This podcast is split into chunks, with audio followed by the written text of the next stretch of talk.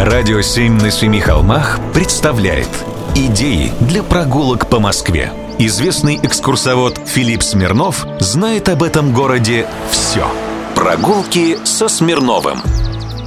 Здравствуйте, с вами Смирнов Филипп. Сегодня приглашаю вас в старинную московскую деревню Нижние Котлы. Это в районе метро Нагорная и Нагатино. Эти места очень-очень любил знаменитый русский художник Василий Верещагин. Тут он поставил свой знаменитый дом, который сам называл «Избушка на курьих ножках». Трудно понять, что заставило художника поменять московскую жизнь на криминальное захолустье. В конце 19-го, начале 20 века местность эта за Серпуховской заставой пользовалась дурной славой. После отмены крепостного права каждый житель деревни Нижние Котлы должен был выплачивать по 3 рубля 70 копеек с человека за пользование своим земельным наделом. Сумма была очень внушительная, ведь семьи тогда были очень многодетными, а назвать почву Нагатинской поймы плодородной можно было только с большой натяжкой. Тогда крестьяне эти не растерялись и стали участки продавать под строительство фабрик и заводов или сдавать под дачи. А еще, знаете, что тут было?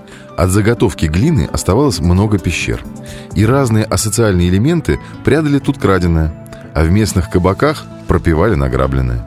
И вот во всю эту красоту приезжает самый утонченный художник из Москвы Василий Верещагин. Картина «Масло». В полутора километрах от деревни Нижние Котлы творческая натура арендовала участок неправильной формы и на нем по своему эскизу построил деревянный дом. Место он выбрал не случайно – Тут не было никакой растительности, все отлично продувалось и открывался прекрасный вид на реку. Приехал он сюда, конечно, по состоянию здоровья. Экология в Москве уже и тогда была не ахти. А человеком он был совсем не робкого десятка, но даже он обнес свою сказочную избушку с шестиметровыми потолками высоченным забором. И все же очень ему нравилось жить тут, на отшибе, среди криминалитета. Дом тот не сохранился.